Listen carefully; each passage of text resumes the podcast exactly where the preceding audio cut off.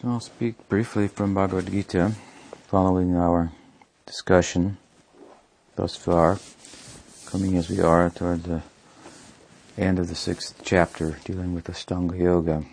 And here, the emphasis on bhakti.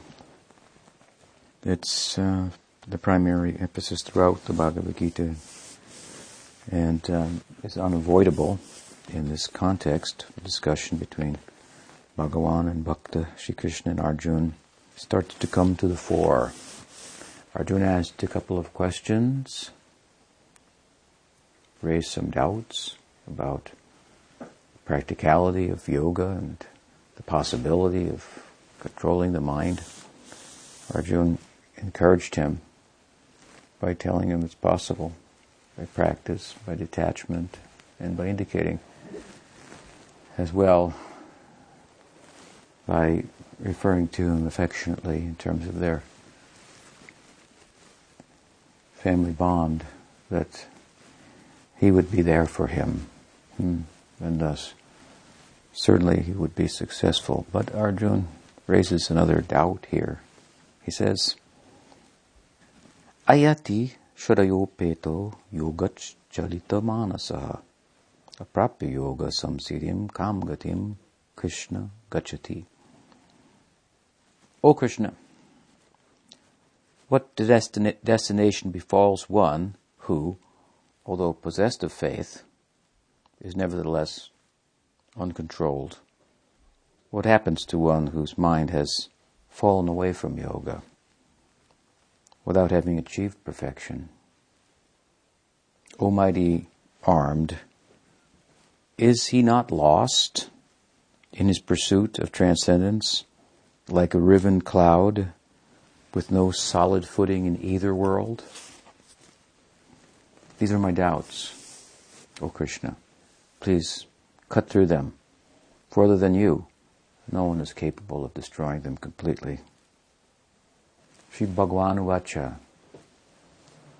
Bhagavan Sri Krishna said, Partha, Naiveha namutra vinashas tasu vidyate nahi kalyanakrit durgatim tata gachati. So, here Arjun is being encouraged to pursue yoga and spiritual life. And spiritual and experiential, spiritual life, I mean, is distinct in a sense from religious life religious life has uh, been critiqued considerably lately in the public. And even that, perhaps not that uh, accurate of a representation of religious life, but despite that, experiential spiritual life and uh, perhaps to refer to it in a more popular way, although it's not popular, mysticism has not been attacked in the same way in the media and uh, from scientific community and some people in the scientific community and so forth. So I want to say, as I have, there's a distinction between religious life and spiritual life, and we, we find this distinction in the Vedanta, in the in the discourse, if you will, of uh, Mimamsa. There are Purva Mimamsa and Uttar Mimamsa. And the Purva Mimamsa, Purva means beginning, Uttar means end, Mimamsa means like what? Discourse or dissertation or exploration. exploration. So Purva Mimamsa, the beginning exploration into the nature of truth, is a religious one. Therefore, it begins the Purva Mimamsa with a statement something like, Tato Dharma Jignasu. Now is the time to inquire about religious life. And, and it's addressing human beings, so it may be appropriate to say that the now refers to now, the time in which we live, which is human time. Those of us here today, we live in human time. We've lived in other times. Now we live in human time, human frame of reference. And we have the opportunity as a result of that to inquire and make a religious inquiry, which is the facility for doing such is not available in the lesser complex forms of life. But the idea is that if one is makes that inquiry sincerely and that that exploration, and uh, as a result of that, develops some faith in the invisible, so to speak, in the Godhead, in the world beyond, in the supernatural, then he or she becomes qualified for a deeper inquiry into the same subject matter. And therefore the Uttar Mimamsa begins with Atato Brahma Jignasu. There may be Yoga Sutra, Atato Yoga Jignasu.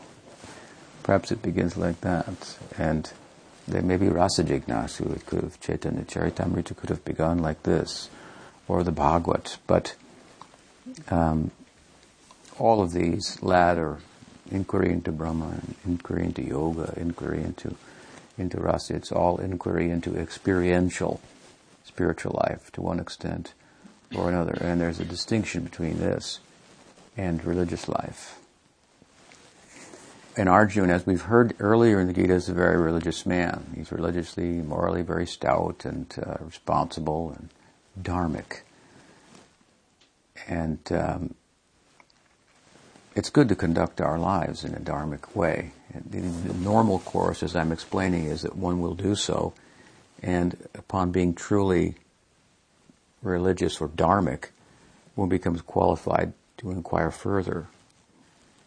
In other words, there are texts that govern human life and teach us how to color it in all of its aspects with um, with a religious uh, brush, so to speak. In other words, how to bring all of our human activities in touch with the divine, whether it be making babies, uh, um, getting married, uh, burying or cremating the dead, honoring the, the passing of friends and relatives and so forth. All these growing up, eating your first grains, whatever may be the case, attaining puberty and so on. All these passages of, in, in, life are, are, and these dharmic texts are tied, uh, colored.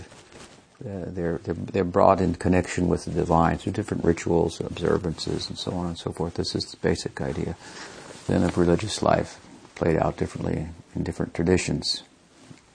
But in the Vedic tradition, in the, in, the, in the Hindu tradition, then um, when you apply yourself in relation to the texts, of religious orientation, of religious revelation, then you get the result if you do it just right. In Dharma or karma, same idea, in the realm of karma. This is religion in the realm of karma that we're speaking about. In this realm, what's important is to do everything right according to the scriptural injunction, to do it perfectly.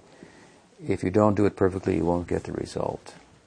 So technique is very uh, important there, and uh, rules are very important. This is the low end of the religious spectrum, and in the high end of the religious spectrum, in rasa tattva, then we find in in, in Krishna Lila that, that there's very little love in rules. In fact, it's sometimes said where there are rules, there's no love, and where there's love, there's no rules. Rules are kind of a breakdown of love if you and I live in the same room and we same house, we get along with one another. After a while, we start to meet with our own idiosyncrasies, and then there's a clash. I like to stay up late at night, and you like to go to bed early, and so forth. And so, after a while, in order to salvage the whole thing, we maybe make a list of, I'll do this, and you'll do that, and we'll, we'll make some rules and put it on the wall, and we'll abide by the rules, and we'll, this way, it's a kind of a dutiful or rule guided, loving relationship, which uh, you know, is kind of a shallow idea of love, which is is so natural and spontaneous, and, uh, and you think of me and I think of you without having to think about it and so forth. So, on the low end of the spectrum, then there's a religious and loving approach to God that is rule oriented. and on the high end, then the heart is, is fully involved and the rules are largely retired into the background. You can't jump to the ladder, however, except by one means. The ordinary course is what? We apply ourselves in a dharmic way and, and by doing so and placing our faith in the religious texts and conducting ourselves appropriately, we get a result. When we get the result, the faith grows. We become more interested in revelation, the sacred texts and so forth, and and and, and so we inquire more deeply, and, and and we find out there's something beneath the the surface of the whole religious affair, which is meant to bring our human life, give it a, a, a, a godly color. We look deeper, we find that, that actually what the real teaching is, is that we are not humans. We are in human dress. There's something more to us. We're of the nature of, of, of Brahman, of consciousness. And so we inquire into that and so forth. This is the normal progression. So we can't jump from the low end of the religious spectrum to the high end. We can't jump from adharmic life to the uh, enter into the Krishna Lila with our shoes on, so to speak, except by one means that, we, that this there's a shortcut. What is that? By sadhusanga. By sadhusanga, then we may become qualified to inquire into Brahma, into rasa, and so forth. And by proper inquiry in, re- in relation to the sadhu, then we can be brought there in a gradual way. We can, for example, take to bhakti despite our shortcomings and we will become religious in the context of that. We will become dharmic in the context of that, in an essential sense, without having to be troubled by so many rules and regulations and techniques and uh, and so forth. There are rules of bhakti. That is another thing. There are some rules, as much as there can be in in a in a path of love. The rules are like Prabhupada put it, love and trust. You trust me. a little more to than that, but there's a, compared to the Dharma Shastras and the Karma Marg, if you make a comparison, you say this has no rules whatsoever. There is a rule how to open your eyes, how to close your eyes, how to how to breathe out of your uh, nostrils, how to how to uh, how to eat with what hand, how to evacuate, and, and uh, everything. it's very extremely rule oriented, and there's a purpose to that, of course. For all of our human functions and, and all our, there's a way to do them that brings us in touch with the divine, it's it's, it's a way of teaching us that we're not free agents entirely. We're dependent entities, actually, and our well-being will be looked to, uh, tendered to, if we identify ourselves as such. If we identify, for example, the fact that in order to see with my eyes, I'm dependent upon the sun, microcosm, so to speak, universe of myself. With its eyes can see only if I take into consideration the macrocosmic, powerful feature of nature, the sun that that that presides over the power of seeing. And so, in the Dharma Shastra and Karma Marga, there will be a sacrifice to acknowledge the sun, the sun god. Surya Namaskar in the yoga, we have also, some of you may be familiar with this. So, to make the connection with the fact that our life is not independent. Our senses that our material self is made up of, uh, they're, they're dependent upon other aspects of nature, powerful aspects of nature, in order for them to for them to function and afford us uh, the, the, life we might choose. So mm, there's wisdom in that and so forth. But by good company, by sadhu sangha, and is mentioned in this Vedanta Sutra, then one can immediately come to inquire about about Brahman. It's kind of a shortcut by good company.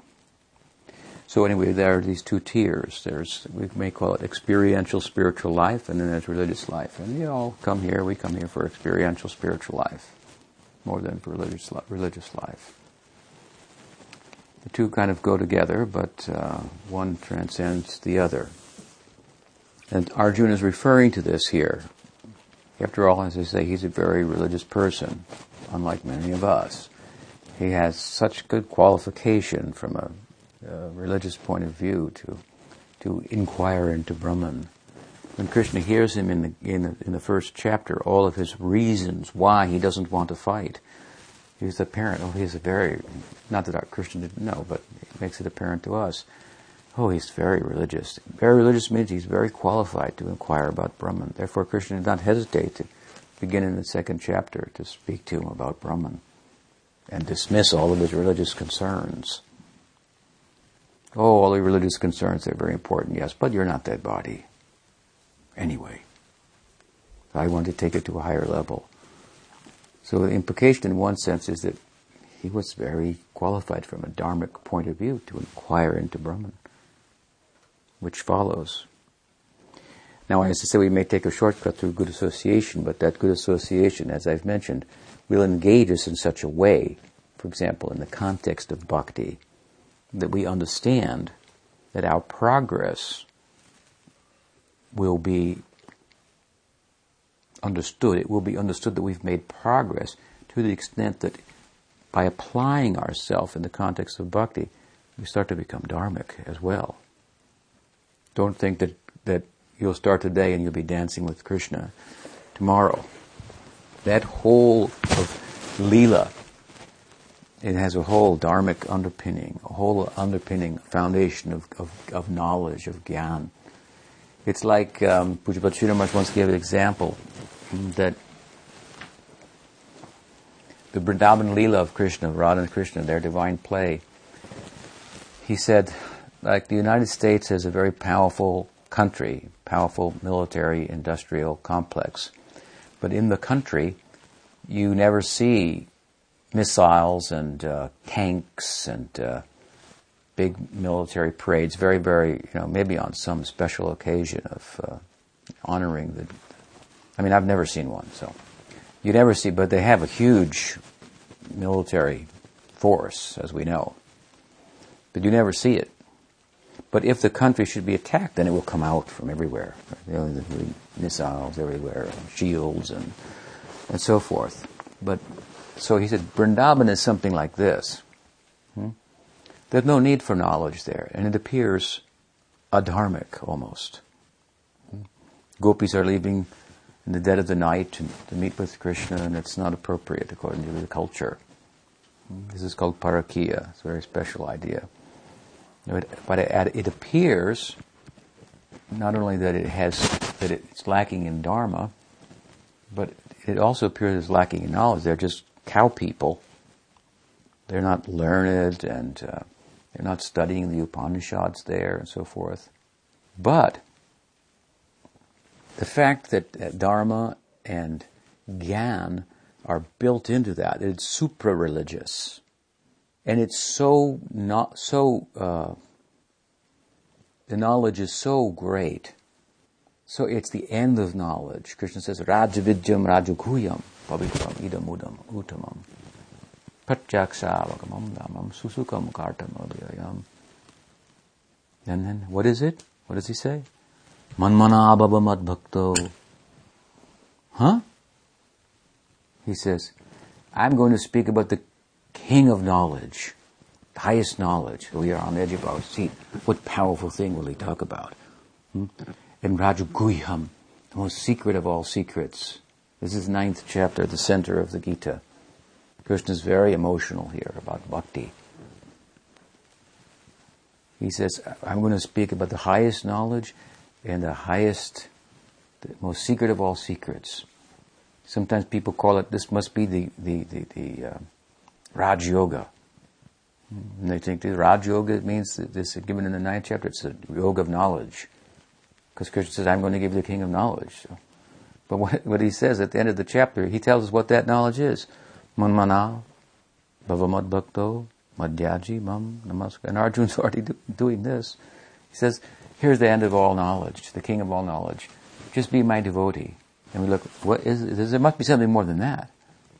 Just, uh, just offer respect to me. Manmana bhavamad bhakto. Just think about me.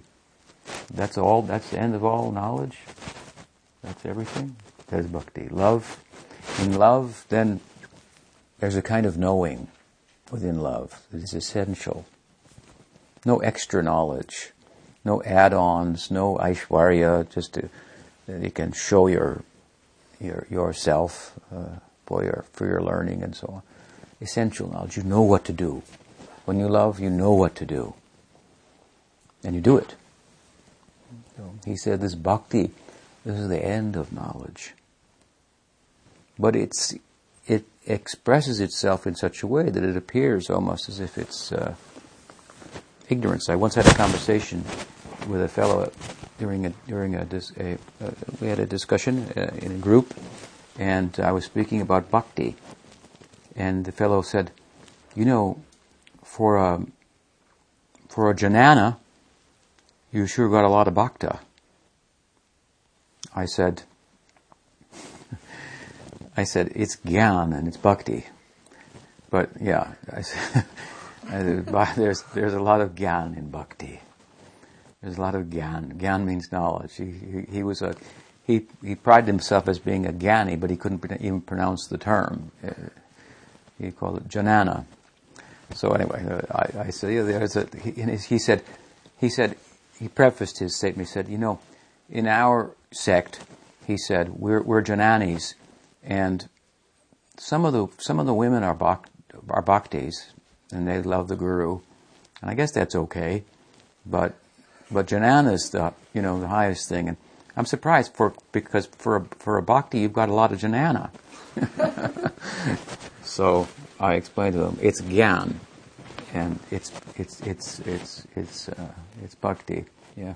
And there's gyan in bhakti. There's a lot of gyan in bhakti. It's in, in, in, in fact, bhakti is the highest expression of gyan, the fullest expression of gyan. As I said earlier, other day, if you love someone, then they will tell you all their secrets. What will be left to be known by you then? If you approach the Godhead for knowledge, which He has, then He'll give you detachment. He'll give you vairagya, but not raga. He won't give you attachment to Himself, because that's not what you want. You want knowledge only. If you go for karma, something for material things, then he'll give you that also. But that won't bring you close to him. But if you go for, uh, to serve him, then naturally he, he want to embrace you. Oh, you're coming to love me. Well, then that's another thing. Then you get me. If you want knowledge, I can give you knowledge. If you want material acquisition, I give you that too. You want me? How how audacious! So you have such a high idea. You want me. I, am inclined to that, though. That's my nature. I'm a lover by nature, so I find that appealing. So, what will be left to be known then for you? So, this point is that this Vrindavan, there you have milk maidens, cow cow people, gopas and gopis. Why are they depicted like this and envisioned like this by the mystics in bhakti? It means something too. It means that, that, that love has come to the point that knowledge is a burden. We call Gyan Shunya Bhakti. Knowledge, unencum- love, unencumbered by the need to know. Therefore, they don't know that Krishna is God. And you know what? In their company, he doesn't know it either. So, what is the power of love then? that it can retire knowledge, the knowledge of Bhagawan, of himself. He, uh, Krishna really is Jashodanandan. This is who he really is. It's not that he's playing a role that I'm the son of Jashoda, but actually I'm God. And I know that. Sometimes you'll get a flash of insight, but for the most part, he is the son of Jashoda. The, the, the Vallabha wanted to have an explanation of Harinam from Chaitanya Mahaprabhu. And he had his own explanation. Mahaprabhu would not entertain it. When Vallabha pushed, Mahaprabhu finally said, What is Harinam? And Harinam means the name of Hari. He said, All I know is he He is Jashodanandan, Sham Sundar. Who's suckling the breast of Jashoda? The beautiful dark boy. He's saying Krishna Nam is Krishna.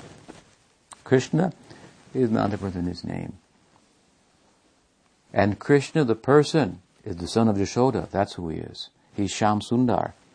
He is that identity that is formed in relation to his bhakta.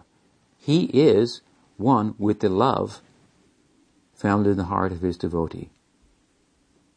This is Achintya Bhedabhed. If you're therefore, if you want to find Krishna, where will you look? You look in the heart of his devotee, where there's love for him. That's where he's present. He's more there than anywhere else. Therefore, we are involved in Vaishnavism. Mm-hmm. Our concern is with the, with the devotees. That's Krishna's concern. He's so Krishna Akarshani. Krishna means who attracts. But he becomes attracted and controlled, conquered by the love of his devotees. So he, Krishna, the, the, the, form of Krishna, the person of Krishna corresponds with that love. And it's so powerful that the, the ego, if you will, of the Godhead, this comes, sometimes comes out here, aham sarvasya prabhava, I'm everything, Krishna says, everything comes from me. This becomes covered over. And you want to know which is he more? Is he more the God or is he more the son of Yashoda? Is he more the son of Yashoda? This is where you really find him. In bhakti. That's where you find him. So, this plane of Vrindavan, difficult to understand.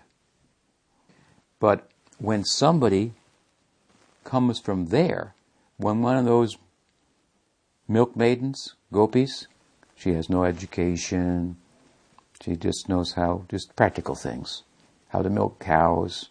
If you, know, I tell you, if you want to go there, you're going to have to learn how to milk a cow. So she knows how to milk cows, she knows how to make butter. Nothing important. They know how to make real food, that's all. A science that's been lost largely in the, in the corporate uh, world, but that's another thing.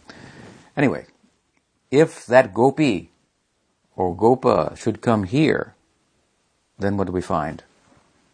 This is a different plane here. This is not the plane of love. This is not the plane of dharma. But if the gopi comes from there to here, we find, oh, she is so dharmic and so knowledgeable.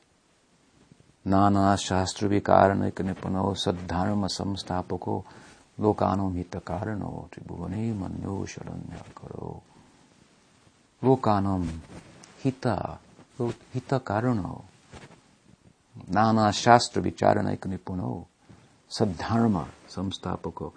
The gopi came from there. Sri Rupa Manjari came here in a sadhaka deha, in the body of a spiritual practitioner, as Rupa Goswami. And Nana Shastra Vicharanik Nipano Sadharma Samstapako. He and his associates, Sanatan Prabhu, Sri Jiva Goswami, Raghunath Das, Raghunath Bhatt, these six Goswami, they took this revelation, scripture, and they showed a command of this. It's absolutely mind-boggling. Absolutely mind-boggling. If you read Brihad Bhagavatamrita, that you understand the import of it. What Sanatan Prabhu was doing there. This is the first book of Gaudiya Sampradaya. I'll give you an example. The whole of the entirety, practically, of the Hindu religious community interprets moksha, liberation, mukti, largely to be the goal of life, to be the end of knowledge. And Sanatana Prabhu was pointed out in Brihad, he, he said it in Brihad Bhagavatam, uh, actually it's ignorance. Mukti is ignorance. Now, that is a very heavy statement. And, but he's, then he's shown it all. he's demonstrated it. This is, that people are striving for this, mukti. It says it in Bhagavatam. It's right, he, he, and he brings it out and shows from other places. What command of this revelation he has. Un, uncanny. Bhagavatam says, both mukti, liberation, and and uh, and its antithesis, bondage, are both ignorance. After all, from the vantage point of the sun, there is no day and there is no night. That's a that's a vantage point that's for that's that's not the sun's vantage point. Anyway, there's more to it than that. But this is a, this to give you one example. It's a huge statement. You you will recoil and think, what? That's the you have because you have some gyan, some scar, and you have your bhakti is not anya bilashita shunyam gyan karmadi anavritam anukulena krishnanushilanam bhaktir uttama. You still there's some value in the idea of mukti. so we recoil a little bit from that. He's saying mukti is ignorance. And everybody thinking it is such an important, I mean, I can agree that prema is greater mukti. It takes one beyond mukti. It's, but still, mukti must be some kind of knowledge. it cannot be ignorance. This is his statement. So, the command of revelation on the part of this village girl appearing in Sadhaka day as a sadhu in this world is un, unfathomable. This is just one example. If you read Satsandarbha then. And Jiva Goswami is giving the argument that you couldn't possibly come up with against the position that he's taken. He takes a position and then he argues against it with arguments that you just couldn't come up with yourself. He's basically taking the opposition to his point, digging a hole, putting it inside, and building a temple on top. There's no escaping. Such knowledge, point being, and so dharmic they were. We're frightened by the Goswamis. Renunciation is, the, is a corollary of, of gyan, of knowing. Because if you know, then you don't pursue things that are temporary in the pursuit of enduring happiness. Hmm? The standard of their renunciation was extraordinary. What did we, Sankhya Purvaka Nama Gananatibi. Nidrahara Viharakari Vijito. Sankhya Purvaka Nama Gananatibi. Nidra Ahar. Sleep, eat, nidra. Practically, they, they forgot to sleep. They forgot to eat. So the point is what? Is that that plane of Vrindavan that looks rather ordinary, aprakrita, it's full of knowledge. And if someone from there comes here in a plane of doubt, in a plane of adharma, and ignorance, then that's when that knowledge is going to show. Just like in the United States, if someone should attack it, then all the cannons will come out and it's all there. But it's all in the background so that people can carry on happily and so forth. So this knowledge, this dharma, is there in Vrindavan. It's in the ground. It's, it's, it's, it's in the foundation of everything. It's beyond that. But it gets in the way. So it's put kind of uh, under the rug, so, so that the lila may play itself out. But we cannot just jump from here to there. We will, we will make a connection there through Guru Parampara and attach ourselves there.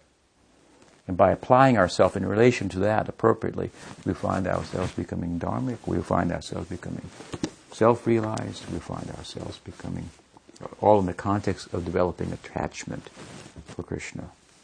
You, you, you, by approaching in this way, you will get rag. And what is then vairagya?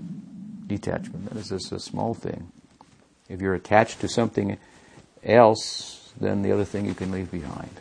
If you're attached to Krishna, then worldliness can be left behind. So, Arjuna, he's very dharmic, he's very religious. He qualified to hear about Brahman. He's high, qualified to hear about rasa and about bhakti tattva. And Krishna's been encouraging him all along through these first six chapters.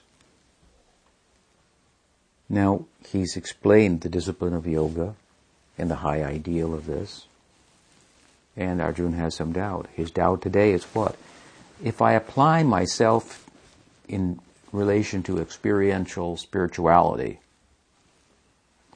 then I will be foregoing the dharmic path. I'll come out of the dharma marg, karma marg, and I'll come to this marg. So, but I'm, it's a difficult, it's, it sounds difficult. I might not be successful. So then what will become of me? Then I'll be responsible for foregoing religious duties and so forth. So that, then I'll, I have to re- reap the repercussions. I'll be adharmic then. I'll be nowhere in that sphere. And if I'm not successful in, in yoga, then I'll be nowhere in that sphere.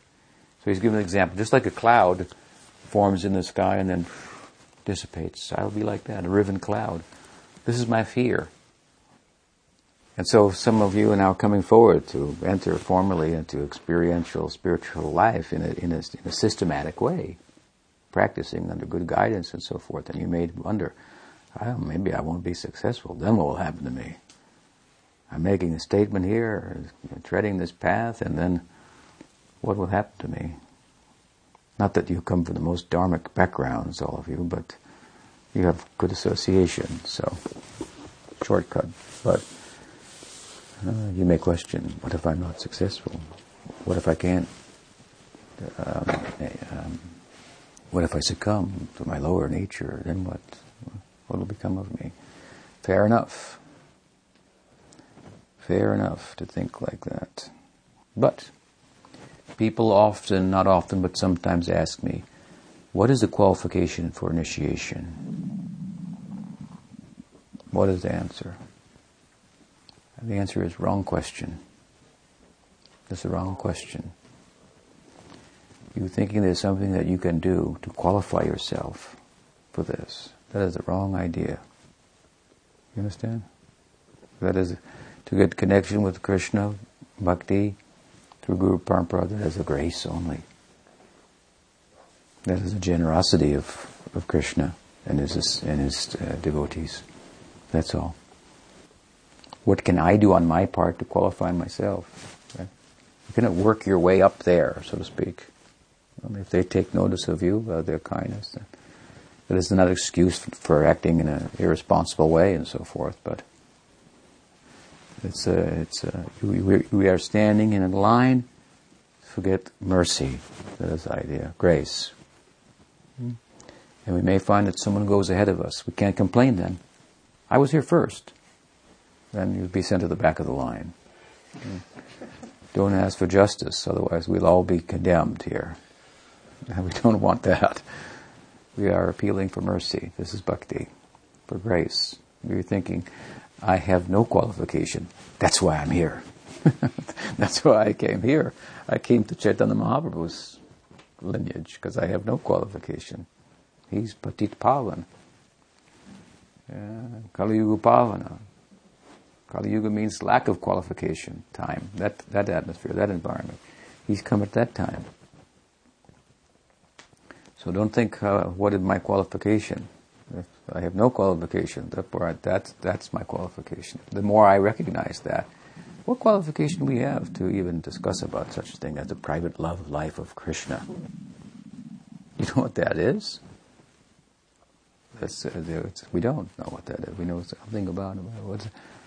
That is the grace of Chaitanya Mahaprabhu. This the doors of Golok have been opened like this. Such an opportunity. If the world would understand, then there would be no other story told. What he, what he, what he has given. Said, you study. I mean, it's not an exaggeration. If you study the thing carefully, you see this is a very extraordinary. You're, I mean, you, you, you can be invited to liberation, mukti. That's fine. Salvation, end of karma. To have a, a beautiful vision of the Godhead or something. We're talking about entering into the private life of Krishna. I mean, you even wonder, does he have one? What is he talking about? Yes. That, that news has been given by Chaitanya Mahaprabhu. What is there in Bhagavad and so forth. So what is our qualification for that? We should be very clear. That is a, uh, that possibility, that, that possibility is grace only. Anarpita charin charat karunayabhatina karo Anarpita charim charat. Karuna. It comes from compassion, kindness, generosity, of bhakti, of Mahaprabhu Sri Chaitanya. So, Arjun has a doubt. what will become of him if he's not successful. We shouldn't worry too much about that. Not in a, in a neurotic sense, but some concern is a sign of sincerity. I want to do this right as best I can. So that's appropriate. But we haven't got to worry is Krishna's response here. He very affectionately he responds to Arjuna. He says, what? Did we read it? He says, Nahi kalyana durgatim tatagachati. He said, you're doing the right thing by doing this. You are sincere. Hmm. And, and my, he says, tata, dear, my dear one, dear one, like, almost like my, my dear son. This is his language. Don't think like that, that you won't be successful. You see, if you understand bhakti, then you understand that you will be successful because it's not dependent upon your ability, other than your ability to attract the grace of advanced devotees of Chaitanya Mahaprabhu, of Krishna. So you have to make an effortless effort. You have to push, don't push yourself forward, push yourself backward, something like that. Hmm? To develop humility. Hmm? Other paths will require you to have some exer- exertion on yourself.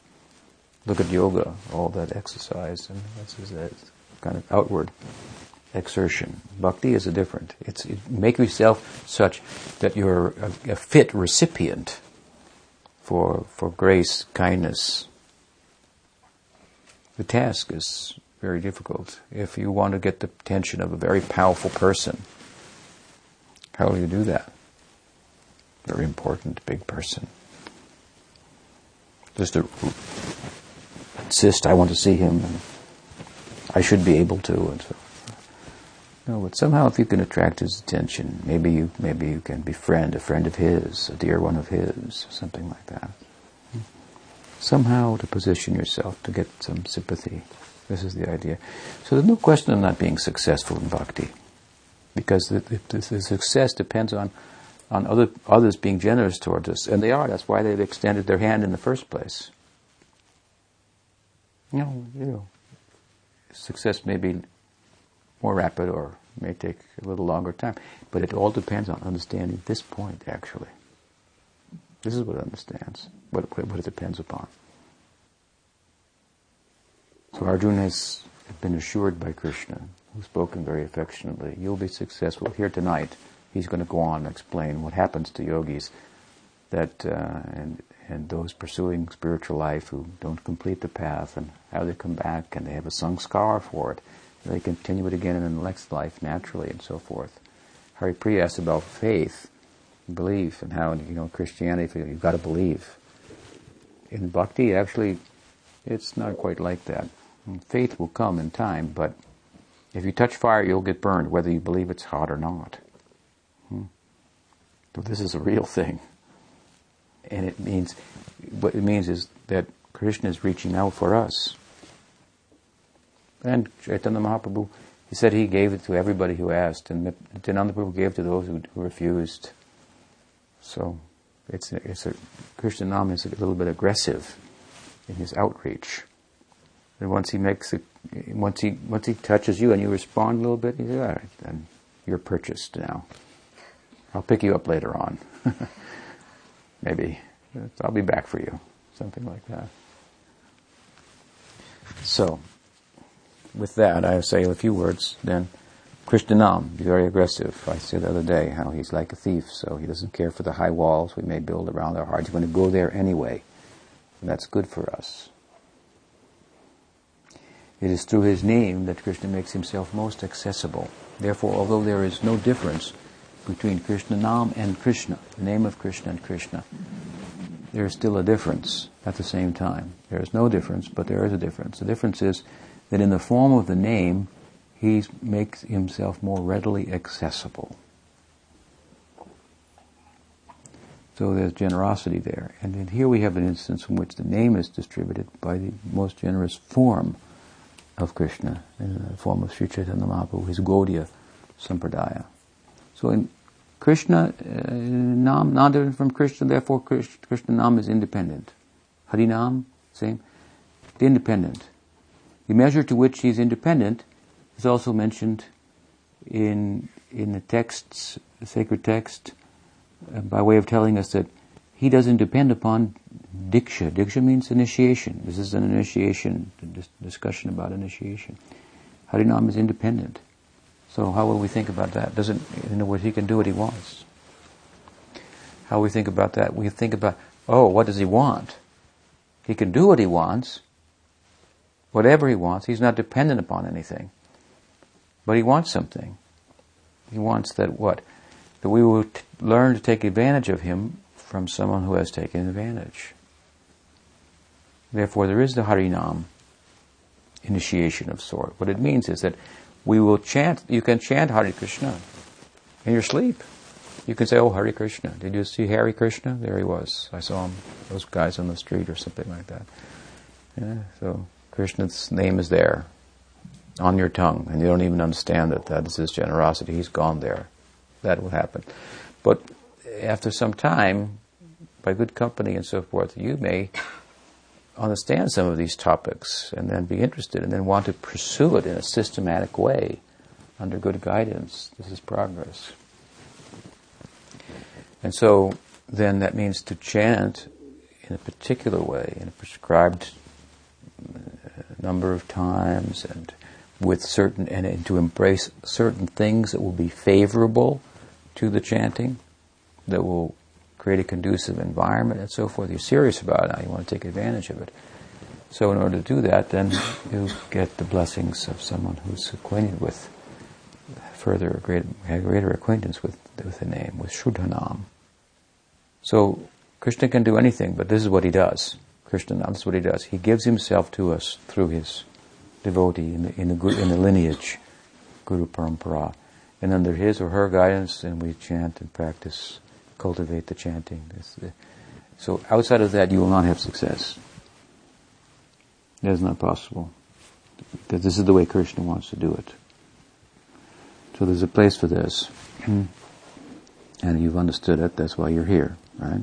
You've been listening to me for a couple of years now, two or three years. And, and so um, I'm happy to honor your um, your sense that um, that I will be able to help you in this. And uh, the way in which we do that is that I have chanted on these beads. And then I will give you the beads, and then you will chant on the beads. And um, so you can all think now, you can pick a number, any number. Hmm?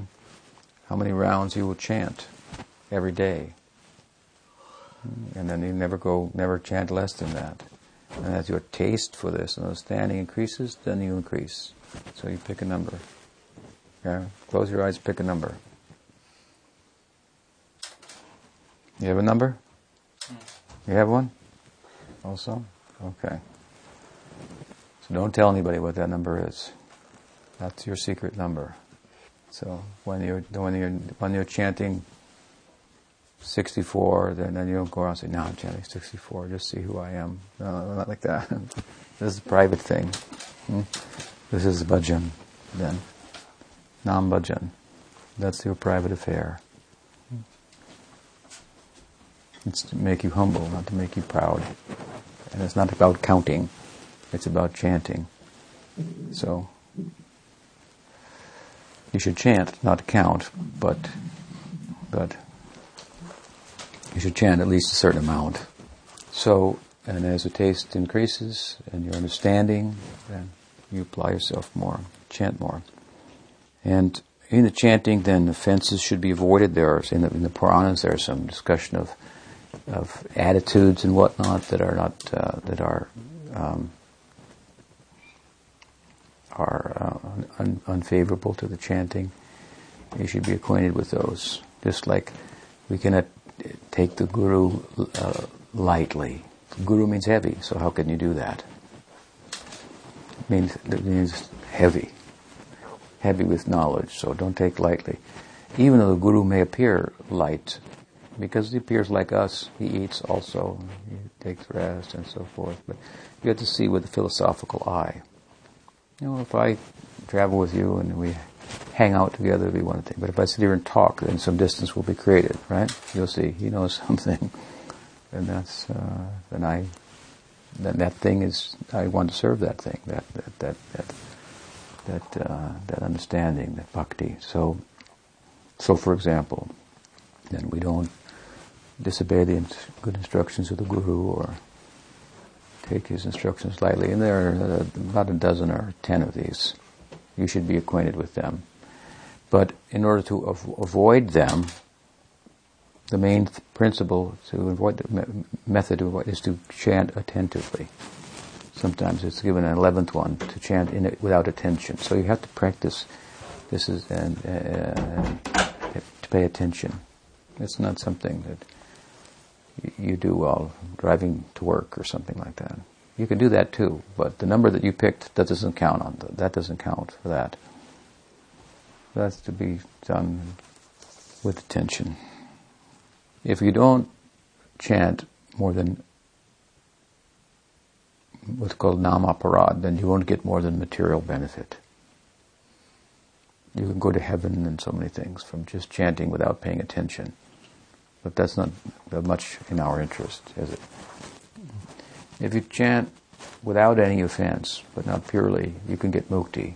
We've already heard that that's not very desirable either. So we want a Shuddhanam, pure name. So it means Shuddhanam, the basic idea is that you're chanting just for the pleasure of Krishna. That's all. I used to stand next to Prabhupada, my Guru when he would come to Los Angeles when I joined his mission years ago. I was in the Santa Cruz Mountains and some devotee, I was chanting there and some devotees of his mission found me. It's a long story, but anyway, they took me to Los Angeles to meet Prabhupada and then I, Prabhupada stayed there for three months and then he went away and he came back for three months. He did that for two or three years, so he would spend six months in Los Angeles and so I was there during those years and I would stand next to him whenever he gave the talk in the morning. I had my place. And no one, everyone let me have that place by their kindness. I would stand there. I stood there because I, we used to work pretty hard and sleep very little. I didn't want to fall asleep. I, you know, if you sit down, you might fall asleep. Although it's too important. He's he's here. He's going to talk, and I'm going to listen. So, and then after every talk, and he would he would do, do kirtan for a few minutes. So I was standing there one morning, and and he was chanting, and he would chant, we would respond. And a thought came to me, what do I know about this Krishna Nam? It's, it's so, it's such a big topic. What do I know about that? Now he knows, he gets something out of this. He has some feeling for this.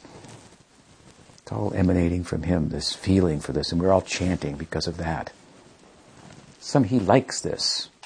He's, so, so let me chant just I just for his pleasure, and I was his, I was right next to his ear, like this far from his ear. So I was chanted when I, this was my thought. I'll just chant just to please him. He likes this name, Hare Krishna, this mantra, this Nam mantra. So I was chanting, and I was like had a direct shot into his right ear. I was, so I was chanting with this mood, right? Then he turned to me and looked at me with a big smile on his face. His eyes would, as they would sometimes light up like this. So I thought I must be doing something right. And then the next morning, after the class, what would happen after the class is that there would be a kirtan. Actually, he would have some leading devotee sing, and then we would respond. So, so at some of the leading devotees, they would sometimes have a little ego. Who was going to sing first? Who was going to be the one that got to lead? You know. And so there was a little kind of a sort of a gentle scuffle of sorts. And so, who was going to sing there? I wasn't in in, involved in that. I was just a young, young, young monastic, and uh, and so anyway, Prabhupada turned. To, one of them started to sing. One of the sannyasis, one of the swamis, and then Prabhupada stopped and said, "No, let this boy sing." He sang very nicely. I'm not a good singer anyway, but anyway, so he said so. So, so everyone looked, at who's he? And so, and I sang. And then three mornings in a row, Prabhupada did the same thing. No, let him sing. Let him sing. So I understood from that. This is the mood which, with which you should chant this mantra. For the pleasure of Krishna, for the pleasure of Guru. This is Shuddha Bhakti. Hmm? Not to get anything from them. And what can you bring them? What can you give them? What do you have? So, you have your heart, you give your heart, to sing to, for their, this Krishna Nam for their pleasure. This is the idea. So, that will bring you good results. that will get the attention of the Swarup Shakti.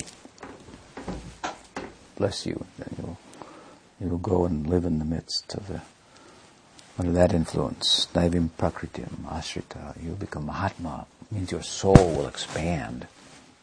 Mahatma, your soul, your heart will expand. It's a giving. By taking our heart and our consciousness contracts, and by giving it expands. It's very pragmatic. You can understand that. Try it. This is the big giving here. Hmm? Give yourself to the holy name. So um, then we have another kind of bead here also. This is the neck beads. As you can guess, they go around your neck. These are made of the sacred basil, tulsi. Krishna is very fond of tulsi. In fact, his place, Vrindavan, is named after her. Brinda is another name for for tulsi. The Rag name for tulsi. Tulsi Vaikuntha name. So you wear this around your neck. You always keep that on, so that then people will see you and go, "Oh, are you a devotee?" And you go, "Oh, oh yeah, right. I'm a devotee." And you know, to remember that and talk about it. And, He'll protect you in that way. That's the idea. So, okay, come forward one by one. I'll give you your beads. Good. Now, you mentioned about Dharma also. So, there are things that are not conducive to your bhakti that are mentioned in the Bhagavatam for Kali Yuga so those things should be avoided. You, you, know what those things are, right? Just like you know, you should not. You should be kind to to others. Jiva daya. You should. Uh, so you should be. Uh, you must be um, vegetarian, and um, and you're already a little intoxicated with yourself, with a false sense of self. So don't take intoxication on top of that. That will be even more complicated, more complicate your situation that much more. And then, um, then you should have an honest kind of approach to life. You don't. Uh, you need to. You're uh, a family man, so you need to earn a living. So you have to have a, an honest means of livelihood, not to make fast buck or try to. Uh, like gambling or something like that. That is not good. You should be honest labor that's ethical, morally ethical and sound, and uh, that will help to purify your heart on some level. So, and then also, um, everyone is in this world is is attracted by, or how you say, um, uh, driven. The world is driven by sex drive. We wouldn't be here without sex, right? Right. It's a strong part of human life. so this, this urge, the sexual urge, it's very powerful. And so it should be harnessed. I think everybody agrees with that, right? On some level, it should be harnessed. That's why you don't just jump on somebody at the mall or something because you, you like those. Uh, on some level, everybody agrees it should be. So we have a level also we think that it should be harnessed at, and that is that you, you, it should be it should be applied in such a way in, in the context of a commitment to, to a partner. Hmm? As a way of uh, for intimacy and ultimately for for procreation as well, which would um, which usually in the context of a relationship causes the the sexual desire to diminish. It's you, you, that is transferred to children and so forth, for example. And uh, so it's good. Married life is good for that, for helping to harness that. So think of those things, remember those things, and um, and you got your number. You chant on the beads, and um, I'll give you a name. Das is the name. Now, das means servant, and then servant of Krishna, so a name for Krishna. So your name is Gopananda, Gopananda Das, Gopananda.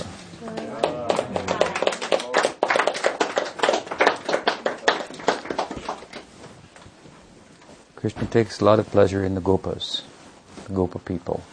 Ananda, that is, Ananda means pleasure. Gopa means that those, all those cowherd people in Krishna's lila.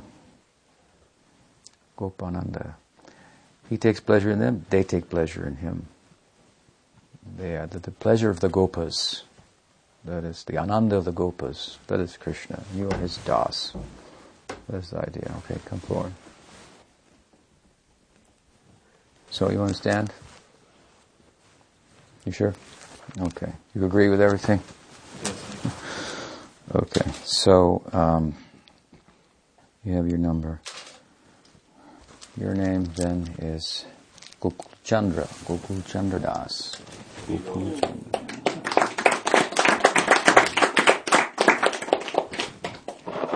Gokul as Krishna's place also. Gokul means like family, so Gokul, cow family, yes, cow people.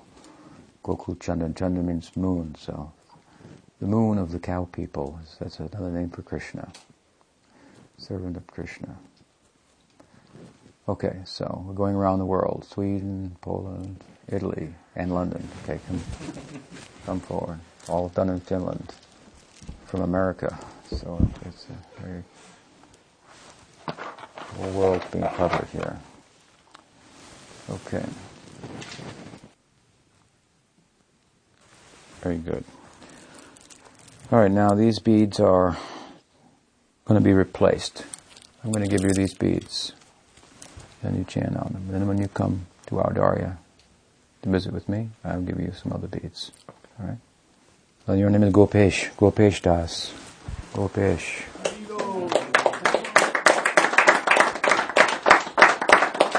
Isha, Isha means God. So the God of the Gopas. Another name for Krishna. So, you have any questions? So, now I ask all of you other assembled Vaishnavas and Vaishnavis, please give your blessing to these devotees. That they might progress in their spiritual life. Be kind to them on this day. And then Bhigupada is going to conduct a homa, right? Outside, a fire. So we can all proceed there. Sri Harinam Prabhu ki jai. Shri Gaudiya Vaishnav Guru Parampara ki jai. Jai Sri Bhakti Vedanta Swami Prabhupada ki jai. Shri Bhakti Rakshak Sridhar Dev Goswami Maharaj ki jai.